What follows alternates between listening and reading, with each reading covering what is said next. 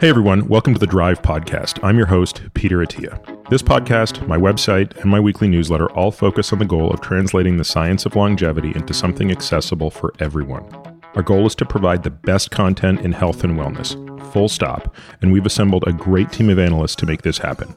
If you enjoy this podcast, we've created a membership program that brings you far more in depth content if you want to take your knowledge of this space to the next level. At the end of this episode, I'll explain what those benefits are, or if you want to learn more now, head over to peterattiamd.com forward slash subscribe.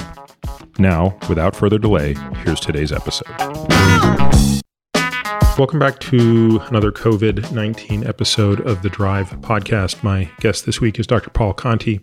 Some of you may recognize that name as Paul was a previous guest on the show about a year and a half ago when we spoke about mental health, depression, trauma, and a number of other things.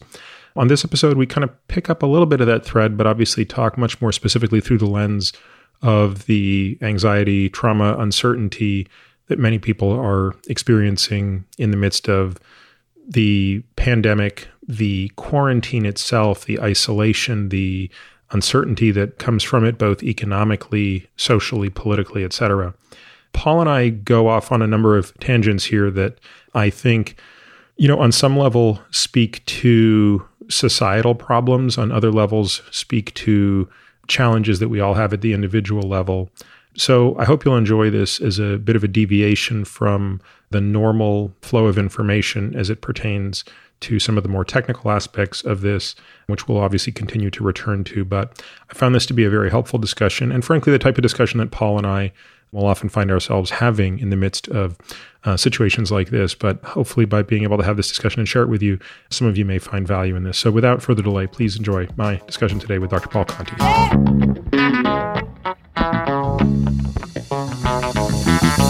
Hey, Paul, thank you so much for making time to talk this afternoon. I know you're even busier than you normally are, but I know you appreciate that some good can probably come of us setting some time aside to talk. Thank you very much. And I, I so appreciate you having me back on. It's such an important time, and there's so much to think about and talk about. And thank you for taking the time to have me on. So, Paul, before we jump into some of the stuff I really wanted to talk about, it, it's probably worth you sharing with people your own experience with what has to be believed as a presumptive diagnosis of COVID 19. You got sicker than hell about a month ago, as did one of your children. And in, as you've described those symptoms to me, they are very classic for the diagnosis here. And, and you're no stranger to getting the flu and things like that. But tell folks a little bit about what you experienced my wife and my two year old both just had malaise, mild symptoms.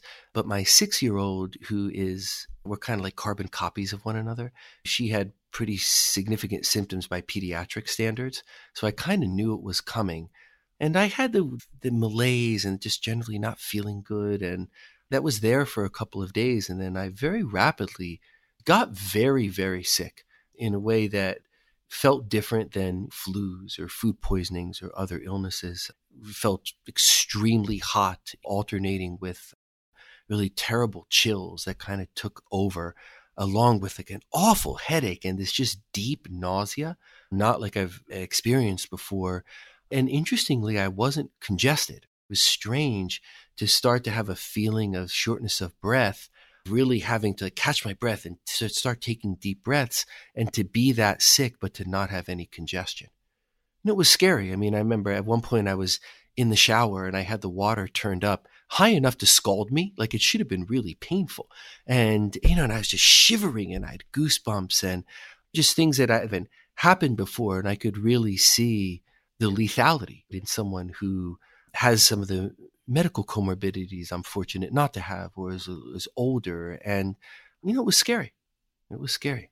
Well, I think it also kind of gives you an interesting perspective to be able to talk about the stuff I want to talk about with you today.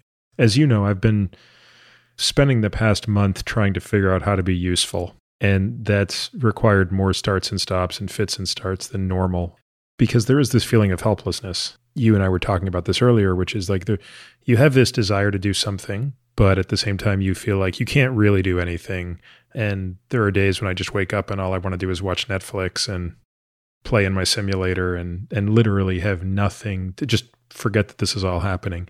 But then there's days when I wake up and I feel really motivated and I think, how can I help? And I, and I haven't figured the answer to that. I suspect doing these podcasts is helpful. Uh, the feedback has been great. And I also think that people are probably at least as interested, if not more interested, in the kind of stuff we're going to talk about today as they are on the nuances of this type of RNA virus versus that type of virus versus this drug and that drug. And, and while those things matter, I get a very vague sense that there's a coming fatigue around the uncertainty of when are the cases going to peak and what all these things. And, and there's a little bit more of a sense of, okay, well, what does this mean for me as a person? And how have you been sort of struggling with the role that you play as an individual to your family and then the role that you're trying to play with your patients and then maybe even thinking more broadly? As I know that you know and you and I have talked about on your podcast, I see the world through the lens of trauma. And I think part of what just frustrates me at times to just utter exasperation is I think the predictability of so much that has gone on around us. And I think we've had an explosion of so much technology, so much increase in capability. And I think we've made errors as a society in how we're utilizing that technology. And we've really paved the way, I think, for deeply traumatizing ourselves as a society, as a country, and also just as species. And and I think obviously I'm a psychiatrist, and one of the principles that's that's at times used in psychotherapy is this idea that everything is as it should be, which does not mean morally right. It means that the vast majority of things that ail us, I mean, some of them befall us, but so often there's a predictability that we've gone 19 steps down a 20 step path and then are surprised when we get to the 20th step. And I think that we have been paving the way for terrible trauma to happen both medically and also socioeconomically. And what so disturbs me is that as the virus itself recedes, in whatever way that ends up happening, we're going to have to make decisions and I think that those decisions have tremendous gravity to them. I mean, I try not to be inclined to hyperbole, but I think that they are as serious as you and I have discussed in uh, other venues. I mean, is, is it America passing the torch as really no longer being the world leader that we have been since the Second World War? Are we setting the planet on a reckless course that we can't recover from? And, and I think we have to learn from this. And I think where I wring my hands and gnash my teeth is the idea that maybe we won't learn from this. And I'm worried that we may then, we could then sort of traumatize ourselves out of existence. What do we know about how humans internalize this type of stress versus other types of stress that are more potentially uniting? So I know that the sort of there's a body of literature that would say, look, pandemics do different things to the human psyche than most other things like war, terrorist attack, even natural disaster, because by their very nature, they are isolating. Sebastian Junger has written very eloquently in his book Tribe about how post 9 11 suicide rates actually went down. People united. There was a common enemy, and then there was something we could all do to stand together. But the literature on pandemics actually doesn't suggest that to be the case. What is your take on these sort of differences in the psychology and, and psyche of us when confronted with these different external stresses? I think on the one hand, it creates tremendous feelings of loss of control and tremendous vulnerability. And it also creates suspicion. We know that viruses are real, but there's still that part of human beings that we can't see it. We can't just stop it no matter what we're doing. It can be lurking around invisibly. And those are things really that terrify us the idea of an invisible enemy. And we internalize this in a way that is more and more isolating. And I think historically it just makes people very suspicious of one another. I don't know, like the idea that, hey, if I meet you on the street, I don't know if you're going to accidentally kill me. And I can't read, I can't use what I would do to read safety to read control in order to keep myself safe. And I think in addition to that, we have a very big added problem, which is that that feeling of vulnerability, that feeling of loss of control is looking for an enemy.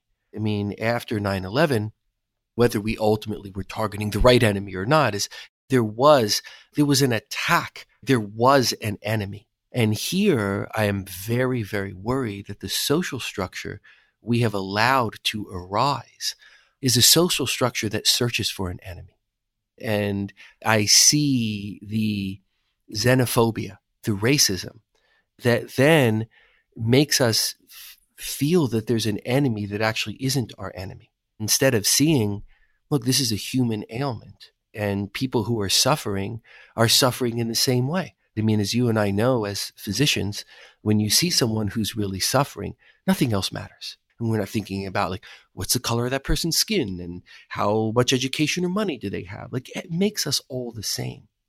But we lose that perception of people who are suffering in China, suffering in Iran, suffering in America, suffering in Europe, suffering in Africa and South America. We lose that. And we start to, I fear, further the processes that are separating us already to such a dangerous degree. Paul, if you could wind back the clock to January 12th. So the virus has been now identified. The scientists in China have sequenced it. If you could, if you had mind control over world leaders at that moment in time, and you could have programmed everyone in such a way that there would have been complete cooperation and borders would have effectively dissolved, not from the standpoint of interstate travel and things like that, but in terms of nationalism. Everyone said, hey, you know what? We're all in this together. This thing's going to be a potential disaster. Let's completely share every piece of information we have, and we're all part of the same country. So, whether you're our enemy in Iran from a political standpoint or not, no, no, no we're all going to share resources of testing, of data, of medication, et cetera. Is there any precedent for the world being cooperative and productive in a manner like that? Because I got to be honest with you, the only thing that comes to my mind is these goofy sci fi movies where the aliens come to invade and all of a sudden the Russians and the Americans are friends because they have to sort of fight the alien. Like, so outside of goofy sci fi, is there any reason to believe we even possess the ability for that degree of cooperation? I don't think we do right now. I think we can, but I don't think we do. And this is because it is much, much easier to ally around a common enemy. How long has the expression, you know, my enemy's enemy is my friend? I mean, that's probably been around since people developed language in some form or another. It's very easy to identify that is my enemy, so now you are my friend, hence the alien invasion. Even you look during the Second World War, nations that had a lot of adversity, there were examples of unification around fighting the common enemy. The, the problem is what is becomes much, much, much harder and requires different elements of the human being's ability to call upon the deeper parts of our brain the parts that don't just react with what I think of as traumatic aggression in order to ally around something that really isn't an enemy. The virus isn't plotting against us. It doesn't have intelligence. It's invisible. In order to unite, we have to recognize our shared humanity and our ability to, for people to cross borders, our ability to destroy one another with weapons has so far exceeded our ability to do that. I mean, if you look at the reactions in various countries, it's been the same reaction. I mean, I think to me, core principles here are the everything is as it should be. If we make decisions one through 19, we're going to end up at decision point 20. And the other point is how much the middle school playground plays into all of this. Even it was three, four weeks ago, around maybe three weeks ago, my my father, who's in his 80s, his girlfriend, who's in her 80s, we're going to go out to an event with like 500 people. My response is, Oh my God, stay home. And then he responds, Why would I stay home? There are no cases of the virus in New Jersey, where my father lives, right? Sure, if you don't test people, then you don't know that there are cases. And I think this is so part of the problem that we've reacted in this, hey, not I don't have the cooties It's not mine. It's a middle school playground reaction. And when you combine that with how easy it is to just blame somebody, it's someone else's fault. And that we've, I think, socialized ourselves through how media in general, let alone the subcomponent of media that social media has grown up around us to self indulge to that appeal. It's not me. It's somebody else's fault. Somebody's my enemy can't land here. And then it's a combination of misguided aggression and sticking our heads in the sand. And then look where this leads us. I mean, the scenario that you cited shouldn't have to be science fiction.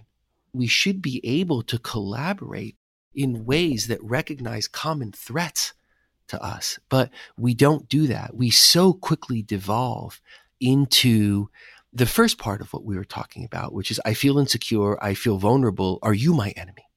And I certainly don't want you to think that there's something wrong with me. Maybe you'll think I'm your enemy. And then we all put our heads in the sand and look what happens down the road. It's so clear how preventable this was and also how inevitable it was given that we did not set the groundwork in place to prevent something like this. So you've been very busy, obviously, in the last month. You're as busy as I am, if not more busy generally.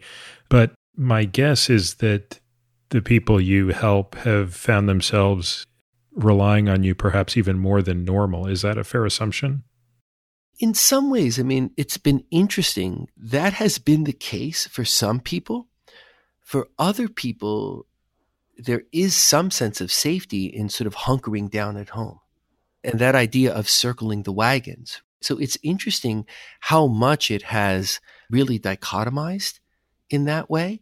And also, what I'm not seeing nearly as much of are the people who were so at risk socioeconomically before this.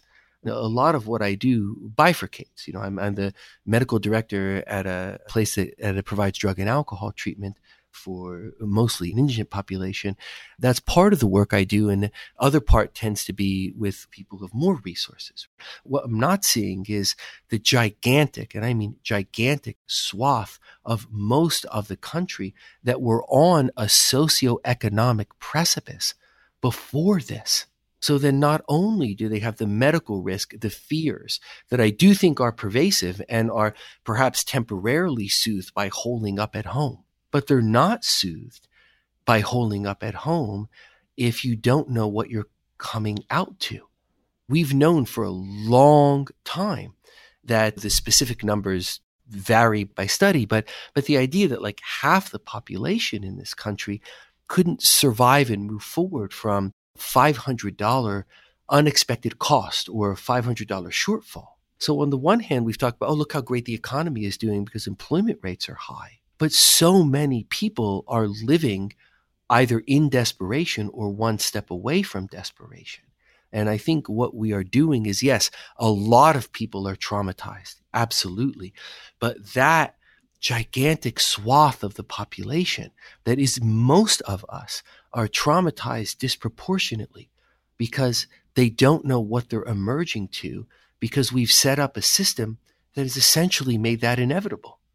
I mean, how long was it going to be if half or more of the population can't survive through a $500 need or $500 shortfall? Something is going to trigger that. And it's not a surprise that something triggers it en masse. And I think that's where this is a gigantic medical problem. It is a social problem. It is an economic problem. When you add those things together, those things synergize and it becomes a societally threatening medical socioeconomic problem. And we haven't had that before. So let's take both extremes of the types of patients that you're most working with, most commonly working with. In the first group, you said is the indigent population who you're helping with substance abuse, presumably many other medical and psychiatric problems that accompany those. How is that population doing in the presence of what's happened in the past four to six weeks? I think it's added desperation on top of desperation, which is obviously not a good thing. It's an element of the population that I mean, I think in large part we've left behind. Because I see the world through the lens of trauma, I see part of my reason for existing in fighting the shame that's created by trauma. But there are ways in which shame is called for. And I think as a society, there are things that we really should feel ashamed of. The ways we don't give people chances to get back on their feet. And then we have a populace that's, that there's just so much desperation in that part of the population that yes, this makes things worse, but it's not a change in how a lot of people in that situation are living day to day life. And I think that's lamentable. Which is a sad statement. Yeah, it's a terrible thing to say, but that's even in the 20 years or so that I've been doing this, right, which is, it's not a gigantic amount of time, it's not a small amount of time, but the change has been dramatic where there is a part of the population that we just leave behind. They need more resources than we're willing to put towards them. So we check a few boxes and we say we're doing things that we're not really doing as a society, and we've written people off en masse. Now, that is not true of everyone. And there are people who, of course, work so hard and so selflessly to help other people. But as a society, we've sort of decided that it's okay if you can't navigate complex systems or if a couple of bad things happen, either things happen to you, you make bad choices, that as a society, I don't think it's subtle that we've written people off that way. And then what about the patient population you take care of for whom the economic stress of this is not nearly as it is for perhaps the majority of people, but who still have their own demons, their own neuroses, their own stresses.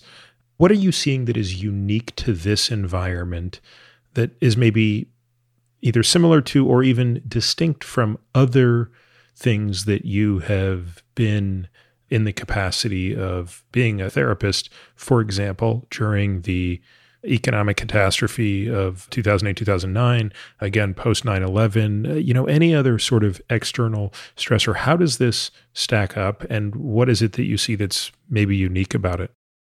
I think i've never seen something that just supercharges this idea that if i fear enough then i'll be safe which i believe is an, an impact of the insecurity that many, many people, if not well, certainly most people I encounter, I believe, feel sorry, feel about the world. This idea that our biological drive to recognize threats so that we can stay alive and pass on our genes has in so many people mutated to where we're essentially living in a state of constant hypervigilant discomfort. There's always something else to do. It's never enough for us to be safe and secure. And I think the society is always telling us that. The news has mutated from providing news to grasping people's attention, grabbing people's attention in a way that says, look at that news again because you're going to see something else bad. All the anecdotes of he got up at nine and felt healthy and by noon was in the intensive care unit, right? It's like we know this. We don't need to be assailed every moment by every threat to us. And we have become prisoners of the insecurity that we have generated.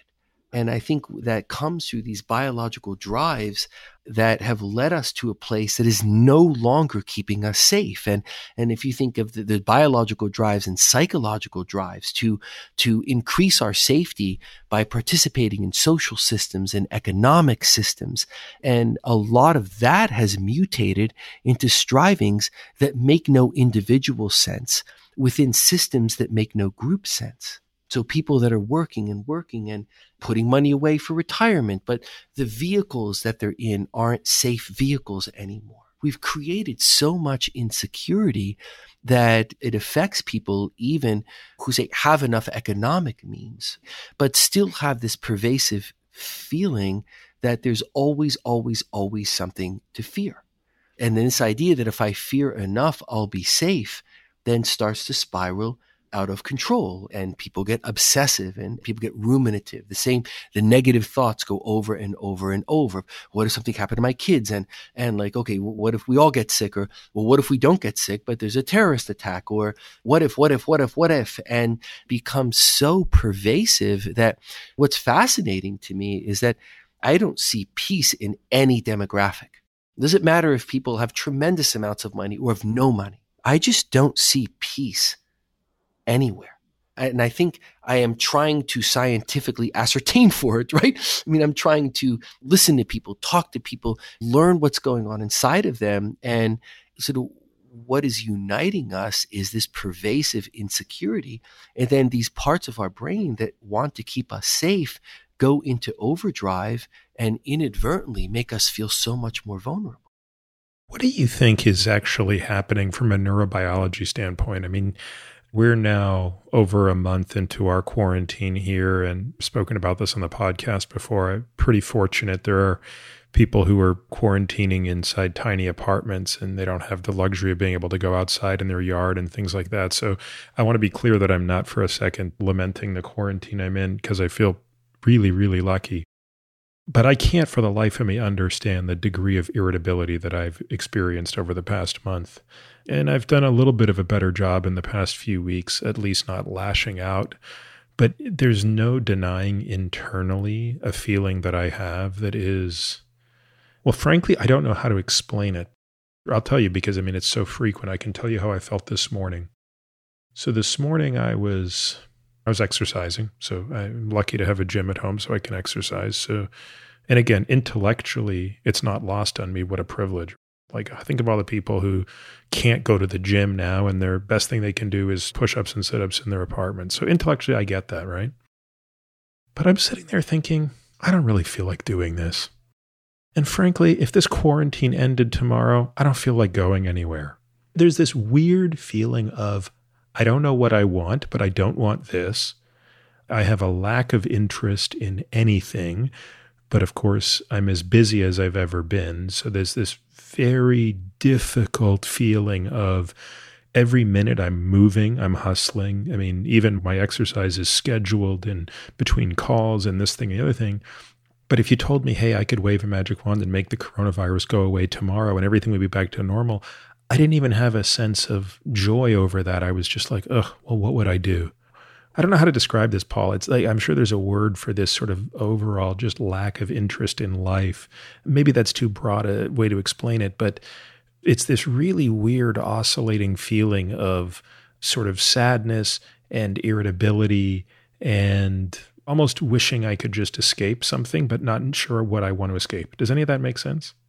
Absolutely. And then I am finding there are more people who are escaping through, say, drugs and alcohol and other really unhealthy things through that sense of desperation. And I think what you are describing is demoralization. And you could tell me if this resonates with you. You and I haven't talked about this before, so you tell me if this resonates. That that I think somewhere in there is a sense of futility that says, hey, if you look on two different levels, one on a personal level, you've worked very, very hard to better yourself, better your situation in the world, take care of your family.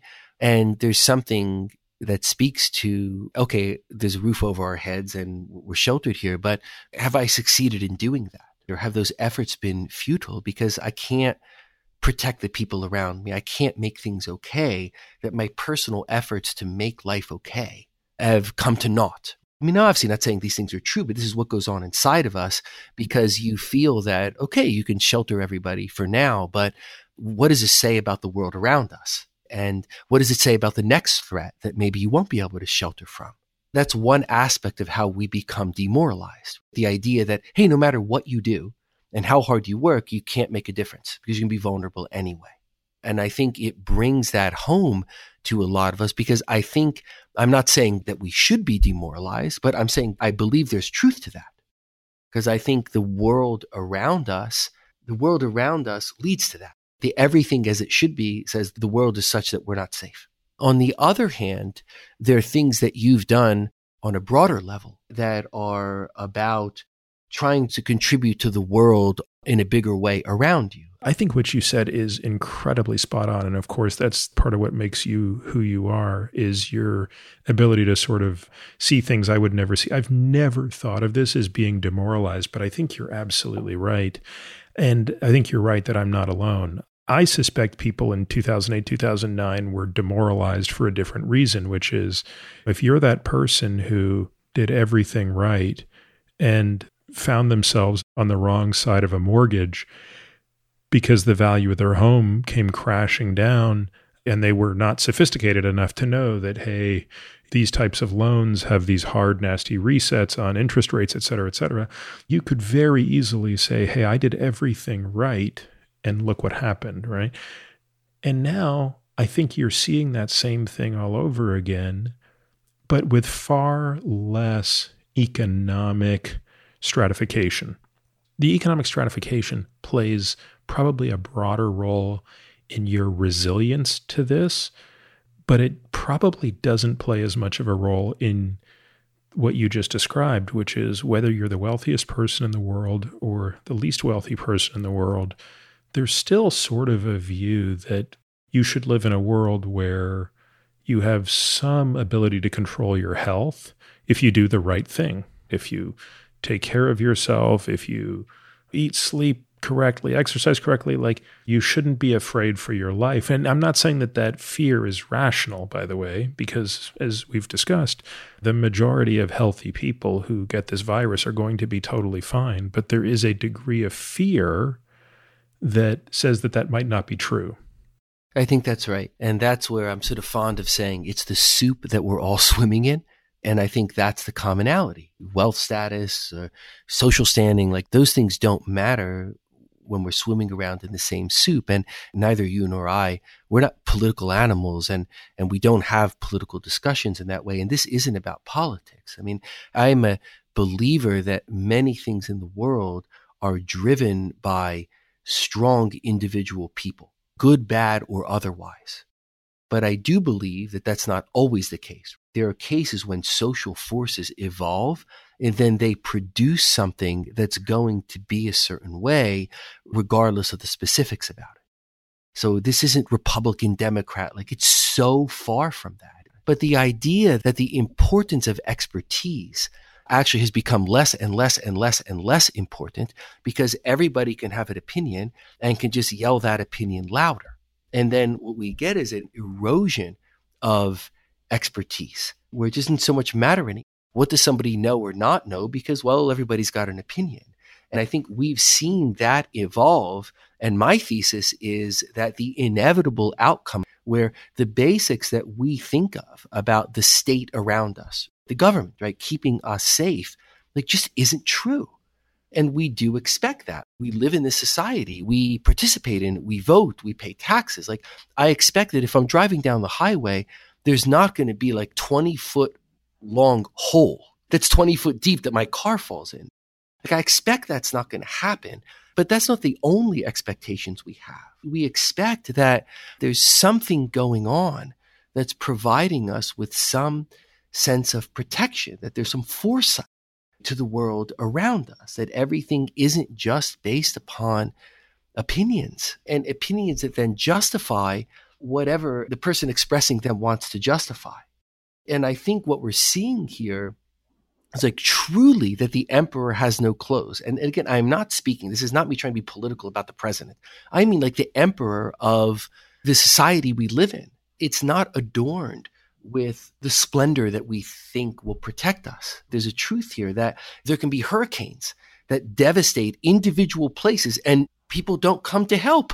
I mean, look, some people go to help, but not in a way that says, look, let's make sure that this doesn't devolve into complete lawlessness. Like we haven't been able to pull that off in focal settings. How are we going to pull that off on a national setting where there has to be acumen and resolve to decide what tests should we deploy, to have the willpower to deploy? I mean, it's not that long ago where people were still saying, oh, some person somewhere in this place Uh, had the coronavirus. Oh my gosh. Oh my gosh. And we look at that person had it we now know there's probably half a million people who have it. There's a seduction of like, let's look at that person and look at that bad thing. And then we can posit that we're other than that. And the truth is that that never made any sense.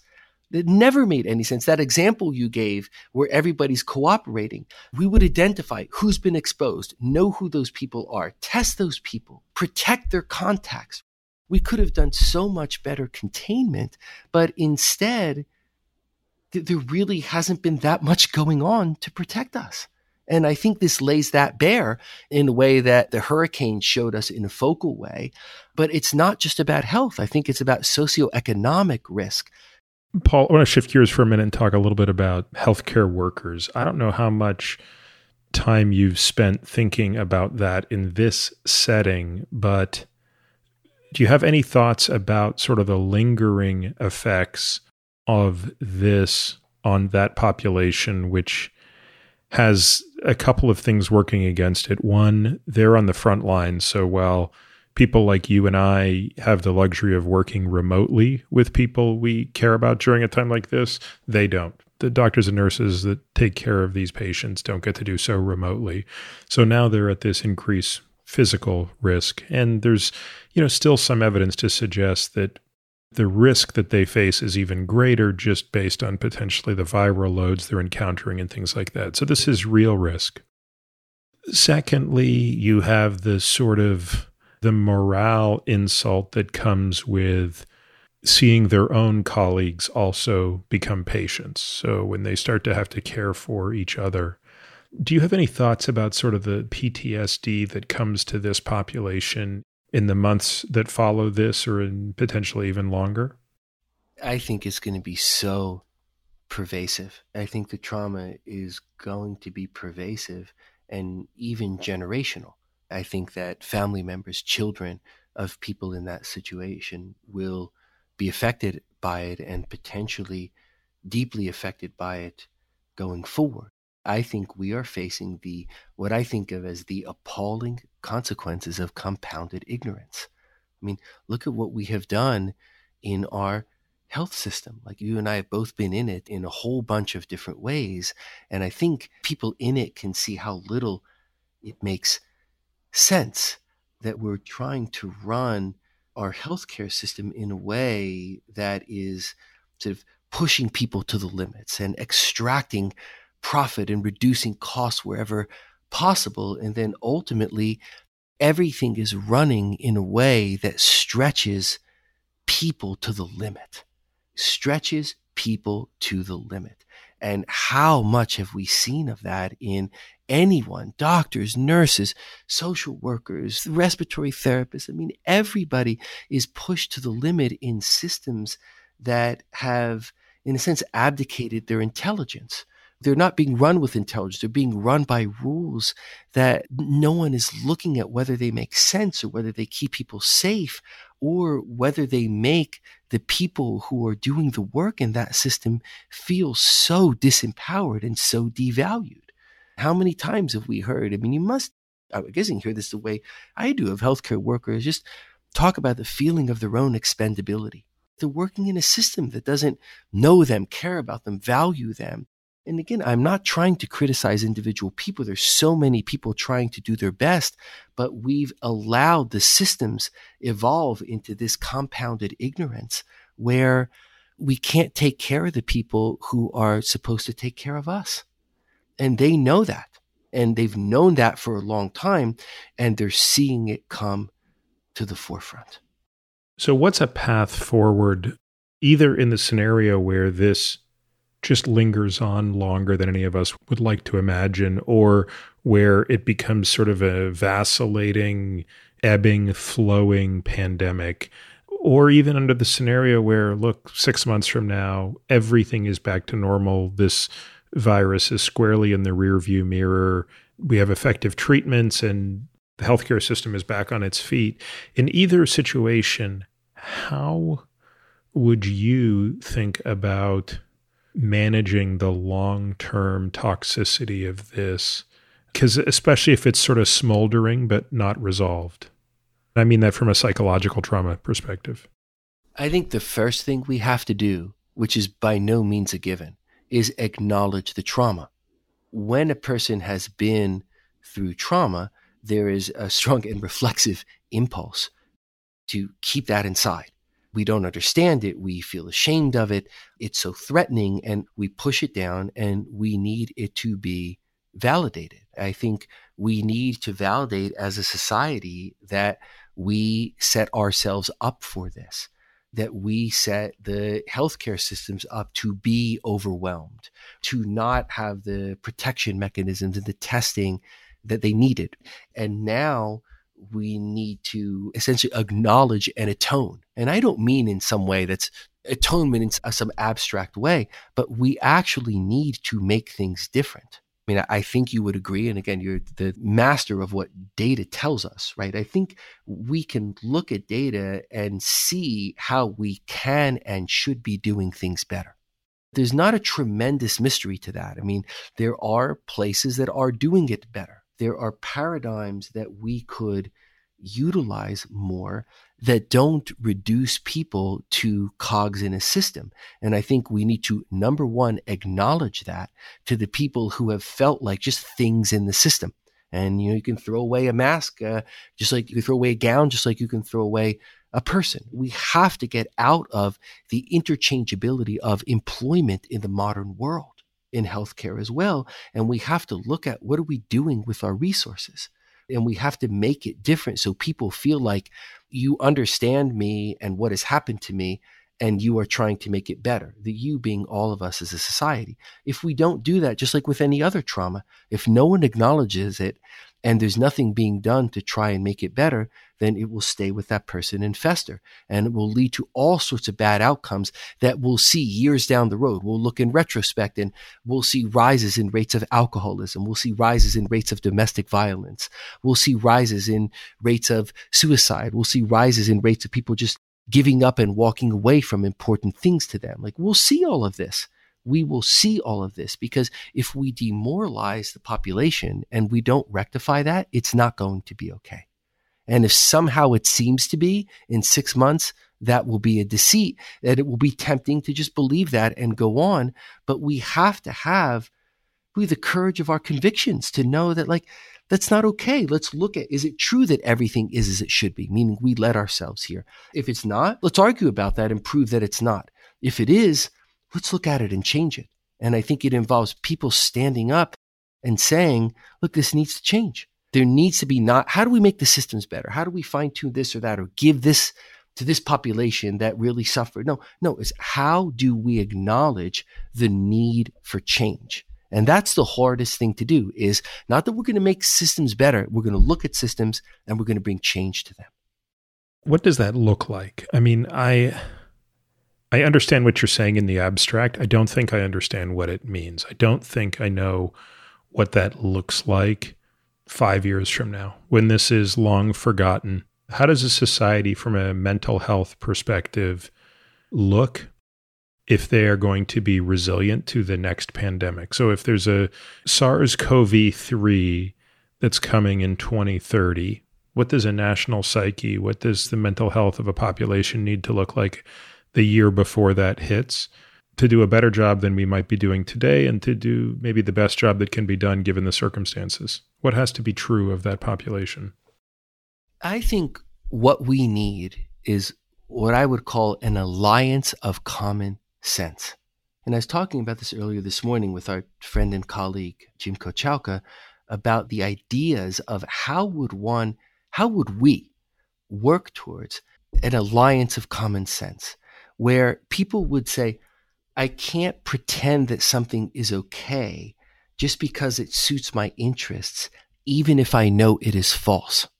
I have to first prioritize looking at truth. And can we, the people who would do this, which ideally could be a growing movement led by people with influence and with the ability to say, we have to put aside whatever our wishes might be, whatever our animosities might be, that we actually do have to treat this like post 9 11 or like the Second World War and say, what we need to look at now is truth. What are the failings in our public health system as a planet and also as a nation? They stretch people to the limit, they stretch resources to the limit. When do we pretend that lies are truth? And how can we say that that's okay? Republican, Democrat, or other. Who cares? And again, this gets contentious because as soon as you get political, and you can't talk about change without treading into the political, then there's such bitter and brutal animosity that it tells all of us. I mean, part of me, I want to have this conversation because I care about the world. Even if I didn't have children, I would care about the world, I hope. But the fact that I have children is I, I want to have this conversation. But there's a part of me that says, hey, put your head down and go back home. Because ultimately, whatever you say is going to make some people really, really angry. And people get angry and bitter and vindictive. What we need is something that fights against that, that says we are going to ally around truth in our medical system, in our social systems, in our economic systems. We have to look at this. And if people start allying in that way, then we have all the expertise that we need medically, social systems, public health, economically, whether it's economic on a local or on an international commerce system. We absolutely have every single bit of expertise we need. What we do not have is an alliance of common sense of people who say, I will stand by that come hell or high water. I will not give in to lies. I will stand by that. Then we can start making the world better.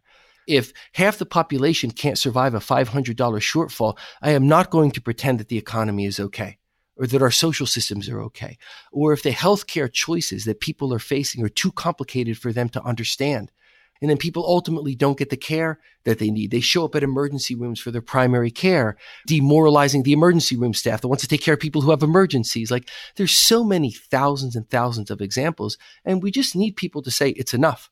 Do you think that this event is potentially a catalyst for changing the way people think about science and truth? And again, I use those two in the same sentence because when you take a step back and think about what the truth means, I think we have to differentiate between personal truths and absolute truths. I think it's true that Formula One is amazing, but I also recognize that that's a personal truth. It's shared by you, but it's not necessarily shared by everybody else, and that's Wait, okay. If you and I believe it, that doesn't make it true. oh, new thought. Yeah. I believe Ayrton Senna is the greatest Formula One driver of all time again, I think that verges on being an absolute truth, but I'll yes. leave it in the category of a personal truth. Yes. But when you start to get into things that are absolute truths, that's really where science comes in. Science is a toolkit that allows us to test hypotheses, it's a methodology that allows us to examine absolute truths. And do you think there's a chance that what we're seeing here could ever be a catalyst for allowing that distinction to be made in broader society because I it's not clear to me that it does. I think that for for the majority of society there's a blurred line between absolute truth and personal truth or relative truth. Peter, I think you're striking to the heart of the matter because absolute truth operates through logic systems in our brain. I mean, ultimately, this does relate to brain biology. Absolute truth resonates with logical systems in our brain. Relative truth, personal truth, resonates with emotional or what's called affective or limbic systems in our brain. When we engage effectively in the world around us. And again, I have a thesis that says we as a society are not engaging effectively because we have lost the distinction between those two that lets us make the personal truth secondary to the absolute truth. So the idea is there's a strong resonance if I feel something to be true. I mean, there are social issues I feel very strongly about. That resonates with me emotionally. Why? Because I'm a human being and says, because I believe that, that makes it true. That's my belief. So it, that's how I want it to be. So that's true. But then there, the other systems in my brain say there are absolutes that I want to hold up and against that. And I want to have those absolutes govern my own personal feelings. So I may feel just as rabidly that Formula One is the greatest sport ever. I want everybody to believe that. And if I let my emotion run away with me, where do I end up? I end up thinking everybody who doesn't believe that is an idiot, as opposed to saying, look, I feel that way, but hey, look at all these other sports and there are people who really love those other sports and they see the excitement and the personal strivings that I see in Formula One. So the reflex in us is to elevate the personal truth, the emotional to supremacy. And we need to overcome that so that logic wins the day because logic is not charged the way that emotion is. And I think media, social media, I mean, I think this is the heart of the matter, have made it very easy to elevate personal truths. You believe A, I believe B. Instead of having a conversation about it, isn't it just easier? And in some ways, doesn't it feel better for us each to say the other one's an idiot and that's that? We're indulging that in a way that then starts making logic subservient. It makes the absolute truth subservient to the emotions, to the personal truths. And if you look at how change happens, the concept of a dialectic where you have something and you have something different from it, right? You have two different things and they become something that's different from both of them, I think is where we're at. This is going to be a catalyst to something. And the something on the other side of it, I strongly believe, is going to look differently than what it looks like now. If it's not after this and things seem to be back to normal, this will just be one of steps that lead us to things being different. And one way things could be different is that absolute truths really do go out the window. We very much come back to superstitions. And we're really kind of not that far away from it now. And we could very, very easily get there. Or this will be a catalyst for us righting ourselves and saying, look, we must prioritize logic whether I like what it says or not. And there, I think, how do we make the catalyst the resolution of that dialectic go one way and not the other is we need people to make this i'm just calling it's no magic to the words but an alliance of common sense that says hey if you think a or you feel a and i feel b that's the words if you feel a and i feel b that instead of immediately being at each other's throats let's stop and look at the facts let's stop and look at logic Otherwise, I mean, how far, again, I'm not trying to be overly dramatic, but look, when the Khmer Rouge took control in Cambodia, right, one thing they did away with was doctors, right? This is very easy to, well, you put one person's blood into another. We can teach people to do that. Okay, what about blood types? You didn't have any doctors or science or hospitals, and then they just started randomly transfusing people and either making hemorrhages or putting one type of blood into another. I mean, that was an utter human catastrophe there, but there are whiffs of that going on now. Who cares what the science says about hydroxychloroquine? Try it. I mean, this is emblematic of us leading ourselves away from logic. I don't see how we're not heading towards destruction. Like the everything is as it should be tells me like we can't let that happen because it ends at destruction. There's nowhere else it ends. So we need this alliance of common sense of people who will stand up and say, if I disagree with you because I feel differently, I'm going to look at the logic. And if the logic tells me that what you're saying is right, what I'm saying is wrong, then damn it, I'm going to, I'm going to go forward with your way of seeing it no matter how I feel. We need more of that. I mean, do you worry, Paul, that we have spent such a scant period of our evolutionary history with any formal language around logic and science? I mean, for all intents and purposes, it's about one tenth of 1% of our evolutionary history has operated with even the nomenclature of science, the skill set and the tools for logical thought. The reason that I think religions exist and the reason that mythology exists and superstitions exist is they became ways to explain things prior to a nomenclature that could describe things. The sun went up on this side and the sun went down on that side. And before you understand that the earth is spinning around the sun, you have to concoct another explanation. And so we're not hardwired to think critically. Our limbic system has literally billions of years of repetition and maybe not our limbic system exclusively, but say from amygdala up, right? In other words, the most primitive part of our brains have billions of reps in them. And as you point out, the brain stem, the amygdala, the limbic system are generally driving us now when in reality, this would be the time to have higher cortical functioning take over. But that is such a recent, recent development, not just evolutionarily, where maybe for the past 50,000 years we've had those structures of our brain, and I could be off by some magnitude there, but directionally, but really only about 500 years in terms of formal structure of, of scientific methodology. Is this just not even a fair fight? I mean, we're sitting here having this philosophical discussion about logic but I mean, in times like this, when we recede to our lowest common denominator, how in the world can we expect those systems of logic and science to prevail? So, on the one hand, you're speaking to a very powerful truth, which is we are driven to be driven by the limbic system, by emotion. It has always held the upper hand.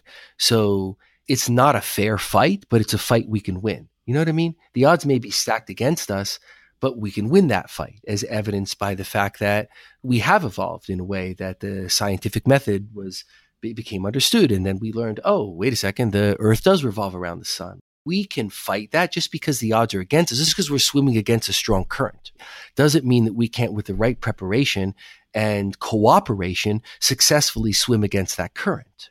What has happened and I think my amateur read of the sociological data is that, that what has happened is our ability to unleash emotion has way outpaced our ability to, to sort of, for our logical processes to keep up with that the explosion of social media, of people being able to communicate with one another so rapidly about what they feel, our control mechanisms haven't kept up with that. I mean, the fact that the lead physician in charge of fighting this virus has to have bodyguards, right? Right. I mean, whether he does or whether it's been talked about, I, get, I don't know. It's part of this anger that that person said something I don't like. So stone him, right? I mean, these emotional responses are in us. And what we need to do is like be adults and not be children we're being children and we need to be adults and we need to say, look, we need to hone our control mechanisms. But what we're not doing is saying we can't have systems around us that propagate just how someone feels about something and then stokes the emotion of everyone else who feels the same way. I don't like this. That person is bad. I like this political opinion. I don't like whatever it is I don't like. That spreads like wildfire. I think in a way, I don't know if it's happenstance or not, but I think the wildfires that are plaguing us in California and Australia, right? It's, it's these are far flung events that I think mirror the wildfires of emotion that go on. And it doesn't matter what's true. People's emotion runs wild. And what we need to do is to step up to the plate and develop greater control mechanisms and look at how do we stop misinformation? How do we establish sources that are arbiters of truth outside of politics? That are what's actually true. And we don't have that. We need more of the things that aren't sexy and aren't glamorous. Otherwise, this emotion you're talking about is running wildly ahead of us and it's going to metaphorically make wildfire that consumes us. And I don't think that's catastrophizing. Do you think part of it is we're also not very well equipped genetically to understand uncertainty? So in what we're talking about of sort of absolute truth versus personal truth, there's another layer of complexity. So, if the personal truth is that Formula One is the most exciting thing on the face of the earth, I think most people, if they're being intellectually honest, can come to an understanding that that's a personal truth, no matter how strongly one feels about it. But let's use the example you've brought up the example of hydroxychloroquine as a potential treatment for this. To say that hydroxychloroquine is an effective treatment for COVID 19 doesn't really fit in either of those categories. It depends on how it's expressed. It could be expressed as, hey, it's my opinion that looking at the scant data to date, the risk of this is lower than a certain threshold which deems it an effective treatment in someone whose risk is high enough. That level of nuance to something kind of straddles both personal and absolute truth. Another example is climate change. part of the struggle with climate change is nobody can really talk about it in terms of probabilities and with error bars. And so you basically get polarized arguments that both sort of have their own flaws. So, on the one hand, you have people that just completely deny it. Or if they don't deny climate change, they're sort of adamant that man can play no role in it. And on the other end of the spectrum, you have these extreme hyperbolic estimates that might represent a scenario, but not necessarily the most likely scenario, or not necessarily a complete picture of the plausible scenarios. In other words, again, it comes down to uncertainty and probabilities. And I think that something like this, this experience that we're dealing with, makes it very complicated for our little plebeian brains, our little reptile brains to deal with. And I'm struggling with it. And I'm someone who understands probability and I understand logic and I understand science. But I have to be honest with you, I am tired of saying I don't know. And yet it is the only answer I have to give. A hundred times a day, I get asked a question, and it can be my daughter saying, Dad, when do we get to go out and have dinner. And it can be one of my patients. And he was asking me, let me ask you your opinion, Peter. What do you think is going to be happening in six months? And again, all I can say is, I don't know. I can give you five different scenarios of maybe this, maybe this, maybe this, maybe this, but there is no absolute truth that I can offer that person. So I could give a personal truth, which is this is my opinion, but science rarely proves anything. It's not like mathematics, right? In mathematics, we have proofs. But in science, we just have high degrees of certainty.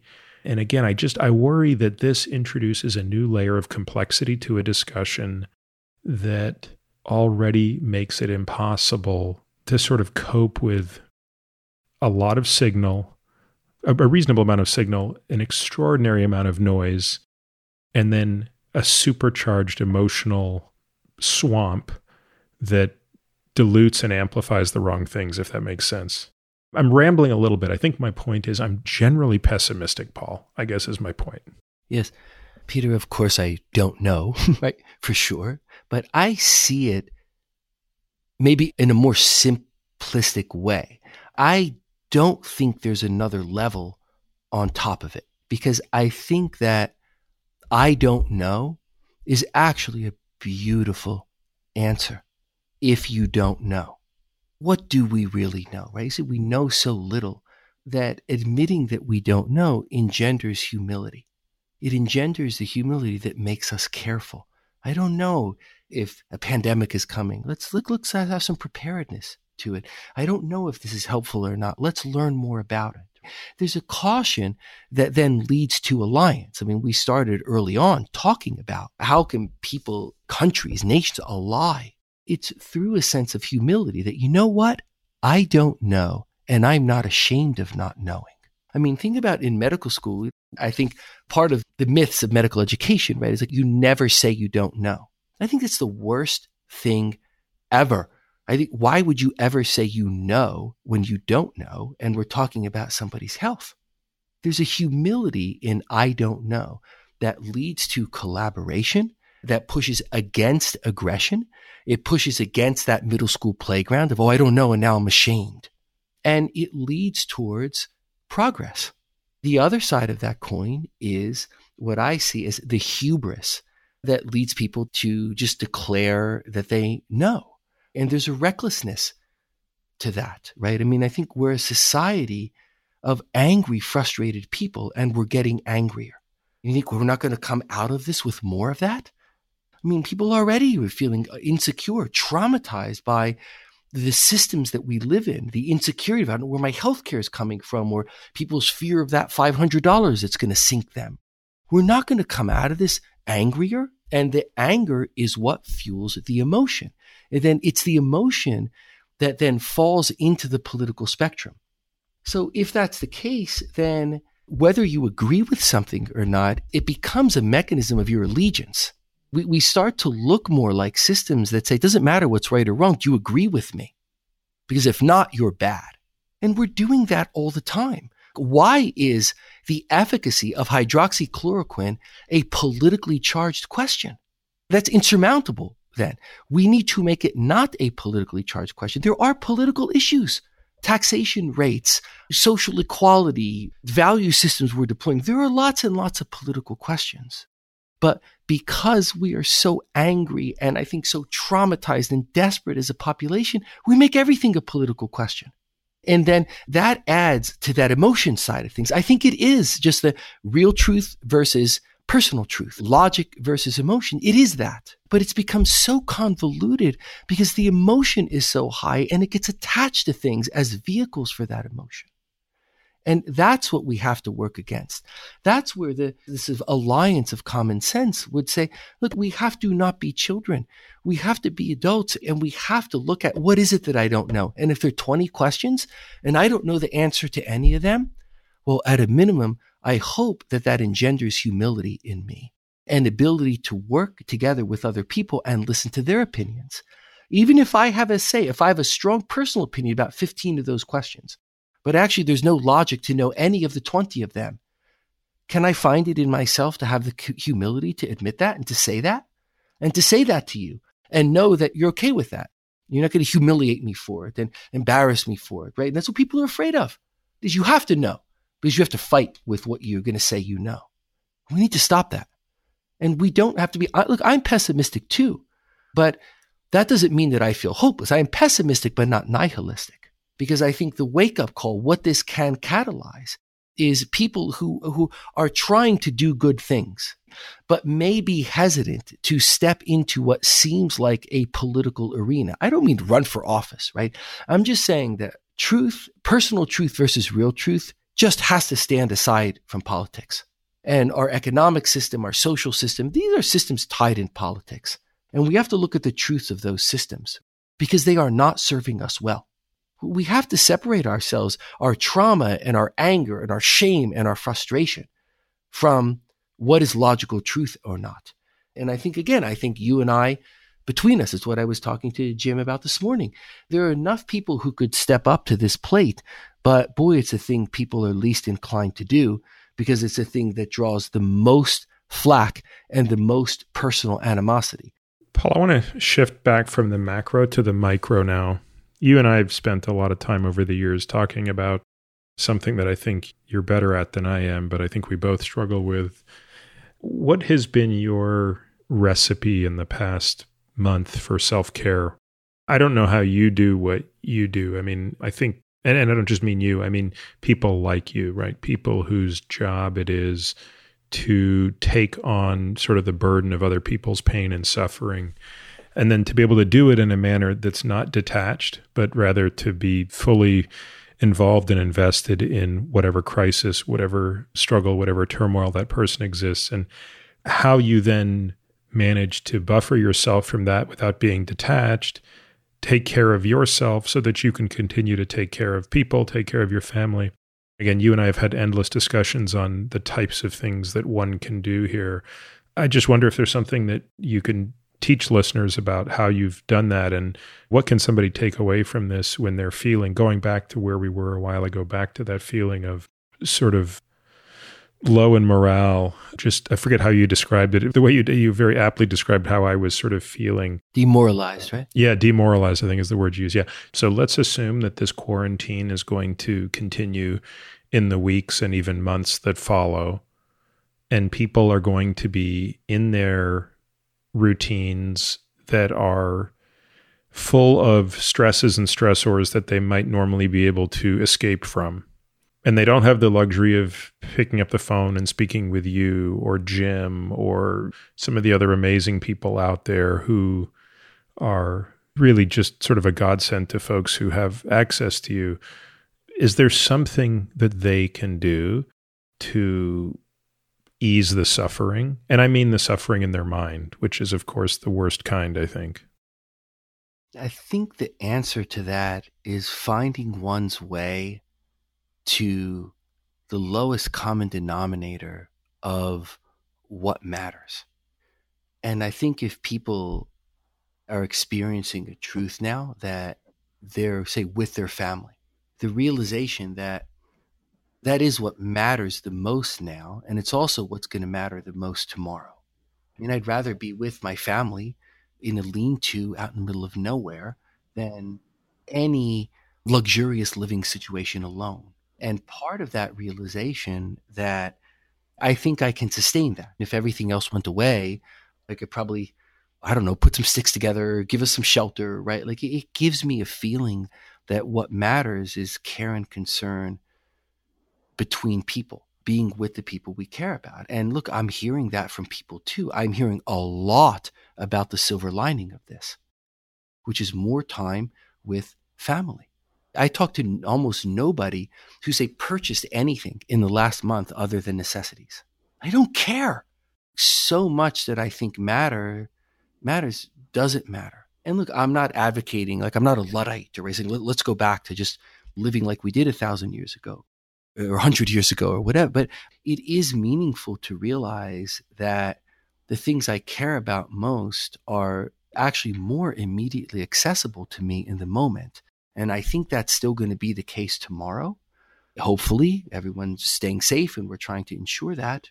That's what most matters. And it's a good place to start from. I think it engenders practicality, it engenders humility, it engenders a sense that everything is okay. I've sat at home with my family for periods of time I wouldn't have before, and I have a very strong sense that everything is okay sit around with my family because I have a six year old and a two year old, and we blew up six balloons and we're just throwing these balloons between the two of us. I mean, and we're happy, right? And I think we need more of that because it works against the trauma. There's a realness and a connectedness to that that works against the trauma. Now, look, I think we need to change the social systems or we are not going to change the trauma and things are not going to be okay. If I'm understood your question, you're not saying how do we fix this on an individual level of people in their homes? I think the answer is we don't. But how do we feel better? How do we let ourselves find some peace? I think that is the answer. My daughter, who's turning six this coming weekend, said to me, she said, Daddy, with you at home more, it's like spring has come, but inside of me. And my thought was, oh, I'm not sure what else really matters. And that doesn't mean I don't want to go to work and do my job. But when I'm talking with people on the phone, I'm looking more through that lens of what else really matters to that person that I'm talking to than the people that they love.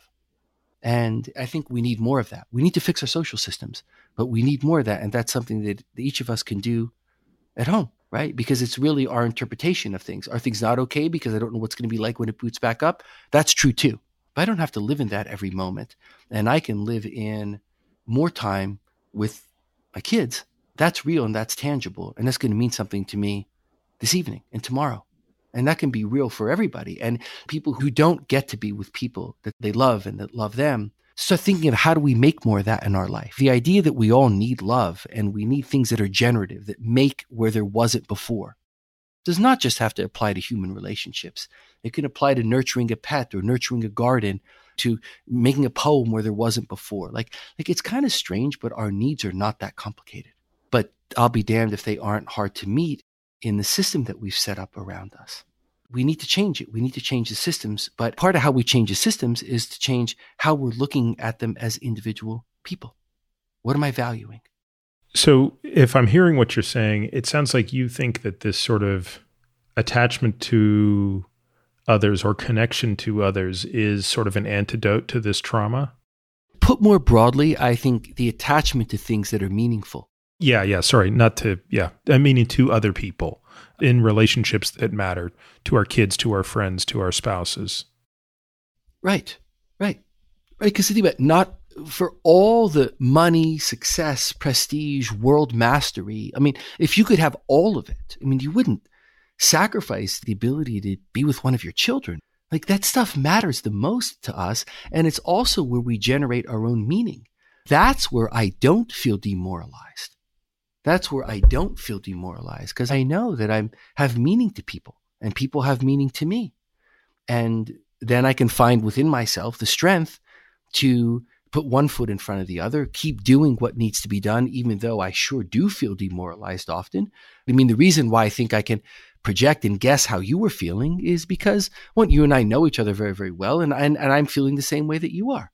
Has whatever I contributed to the world made a difference or whatever I've done for myself and my family made a difference? I mean, the answers to those questions are yes, but we feel that they're no when we're confronted with the state of the world around us. And again, it just brings me back to that something more is called from us. I mean, there's a little bit of, again, I'm not trying to be political, but when John F. Kennedy said, like, ask not what your country can do for you, but what you can do for your country. And yes, he was speaking about difficult things. He wasn't just saying, do more of what you're good at doing or what's easier for you to do, or even things that are hard for you to do. But you may need to do some things that are very, very difficult. Do you see people having a difficulty reintegrating back into the world when the quarantines lift? Do you see lingering fears? I mean, fears literally of infection, recurrence of pandemic, other forms of phobias that might not even seem logical or, or rational. I mean, do we have any insight into what people do after quarantines and what their psyches are left with? This idea that if I am more afraid, I will be safer is, is going to precedence. We're going to see more anxiety, more obsessiveness, more panic, more agoraphobia, right? Fear of being outside of the home. We're going to see more and more of that. And we're going to see more of the unhealthy coping mechanisms to that, more drugs and alcohol. We're going to see more of the unintended results of that, like depression and accidents. We're going to see more of all of those things because there's nothing to prove to you that you're not safe, like a period of time in which you were very clearly not safe. And I think if we reintegrate into the previous lies, then underneath that is the knowledge that this is not okay. It wasn't okay before. So if we're now back to it, it's not okay now either, which is why we need to make change. That ultimately, yes, th- this is about trauma and how this pandemic is traumatizing us and how we paved the way for the trauma of it to be so bad. And we need to change that, just like we need to change what traumatizes people individually. If someone has been traumatized individually, someone has been attacked and hurt, and that person knows that there are people around them that care about that, that care about them, that care about what happened to them, and that are working for change in the systems that allowed the trauma to happen in the first place, then we help move that person towards healing. And yes, we need to do that for individual people in their trauma treatment. And we need to do that as a society. Otherwise, we will be no more successful as a society than will be the individual sufferer from trauma who is trying to deal with that trauma by pretending everything is okay, which is a natural response because we're afraid of it and we're ashamed of it and we don't know how to deal with it. And there aren't the systems around us to say, you can come and talk about that. And you don't have to be ashamed of it. And you know what? I have that too.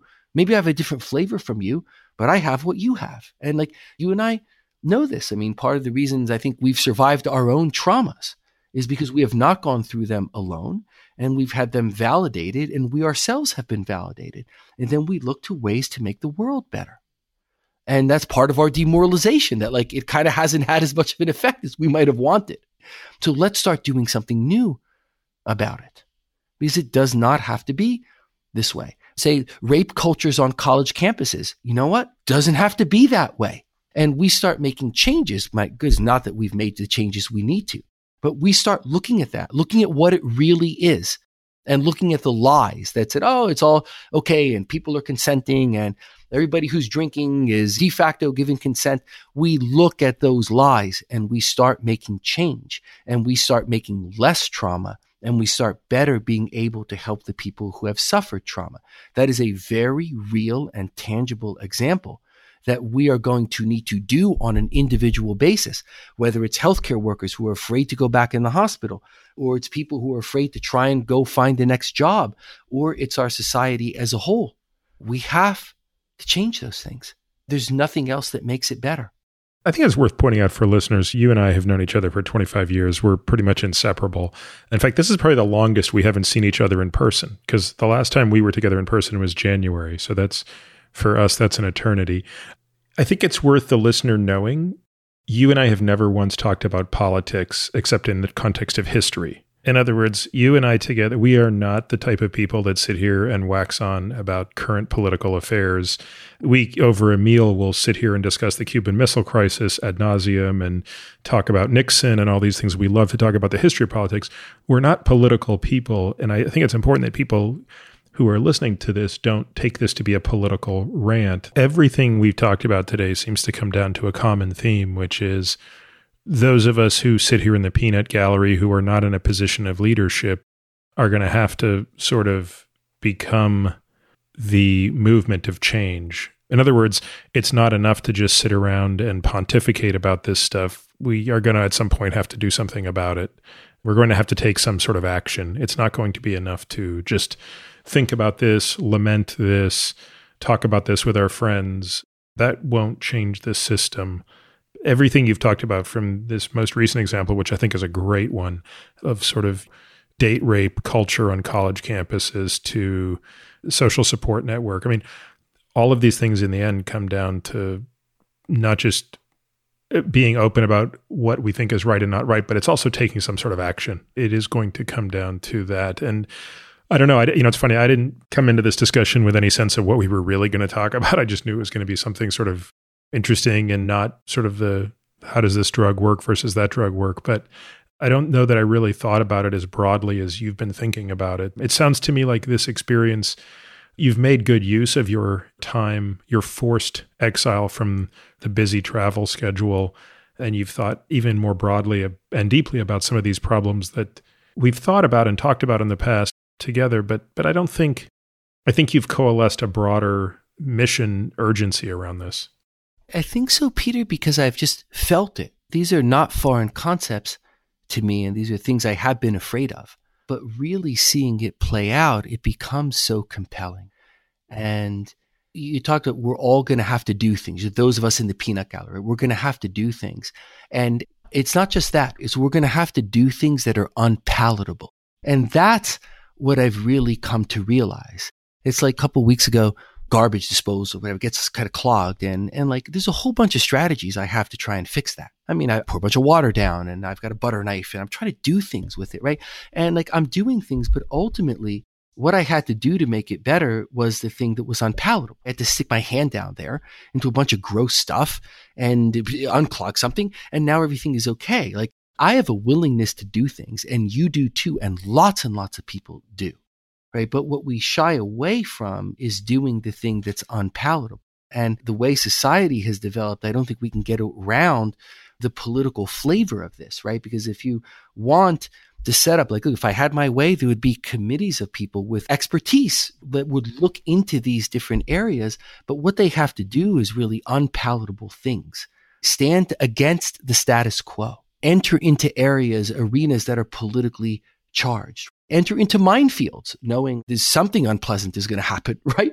I'm going to try not to get myself killed doing it, but something unpleasant is going to come of it. And I think those are the things we shy away from. And I have the privilege of knowing and interacting with lots and lots of people who are helping, and God bless that people are helping. But there's a difficult message for all of us here that says, yes, help in the ways that you're built to help and comfortable helping, but you got to help in the, I'm sticking my hand in the garbage disposal way too, which is why when Jocko calls and talks about this and he starts talking about leadership in ways that come through humility, that come through marshaling people to do unpleasant or unpalatable things to really look at this, it resonates with me in part because, like you and I, I mean, he and I have an ongoing dialogue about life, but because I just, I can't not believe that's what's necessary. I try and do thought experiments where I come at a position that's diametrically opposed to mine. It's different from mine. I feel differently. I have a different personal truth. And I can't but come to this conclusion, which obviously doesn't mean that it's right. But I'm using all the due diligence I can inside of myself. And I can't but come to any other conclusion. Well, Paul, on that note, I want to thank you for this discussion today. I look forward to continuing our discussions over the coming weeks. I rely on them heavily. Thank you so much. As always, Peter, I appreciate your trust in me and my opinions to have me on. And as always, I deeply appreciate your friendship. Thank you, Peter. Thank you for listening to this week's episode of The Drive. If you're interested in diving deeper into any topics we discuss, we've created a membership program that allows us to bring you more in depth, exclusive content without relying on paid ads. It's our goal to ensure members get back much more than the price of the subscription. Now, to that end, Membership benefits include a bunch of things. One, totally kick ass comprehensive podcast show notes that detail every topic, paper, person, thing we discuss on each episode. The word on the street is nobody's show notes rival these. Monthly AMA episodes or Ask Me Anything episodes, hearing these episodes completely. Access to our private podcast feed that allows you to hear everything without having to listen to spiels like this the Qualys, which are a super short podcast, typically less than five minutes, that we release every Tuesday through Friday, highlighting the best questions, topics, and tactics discussed on previous episodes of The Drive. This is a great way to catch up on previous episodes without having to go back and necessarily listen to everyone. Steep discounts on products that I believe in, but for which I'm not getting paid to endorse and a whole bunch of other benefits that we continue to trickle in as time goes on. If you want to learn more and access these member only benefits, you can head over to peterattiamd.com forward slash subscribe. You can find me on Twitter, Instagram, and Facebook, all with the ID Peter Attia MD. You can also leave us a review on Apple Podcasts or whatever podcast player you listen on. This podcast is for general informational purposes only and does not constitute the practice of medicine, nursing, or other professional healthcare services, including the giving of medical advice. No doctor patient relationship is formed. The use of this information and the materials linked to this podcast is at the user's own risk. The content on this podcast is not intended to be a substitute for professional medical advice, diagnosis, or treatment. Users should not disregard or delay in obtaining medical advice from any medical condition they have, and they should seek the assistance of their healthcare professionals for any such conditions. Finally, I take conflicts of interest very seriously. For all of my disclosures and the companies I invest in or advise, please visit peterattiamd.com forward slash about, where I keep an up to date and active list of such companies.